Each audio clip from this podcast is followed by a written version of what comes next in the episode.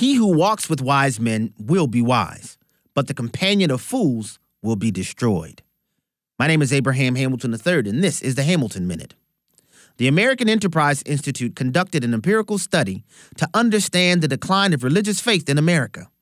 They concluded the data seem to show the main driver of secularization in the United States is government spending on education and control over the curricular content taught in schools. Why? Because children learn more at school than reading, writing, and arithmetic.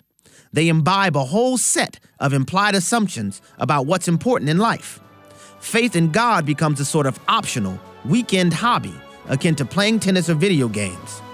And our tax dollars pay for it. Listen each weekday from 5 to 6 p.m. Central for the Hamilton Corner with Abraham Hamilton III, public policy analyst for the American Family Association.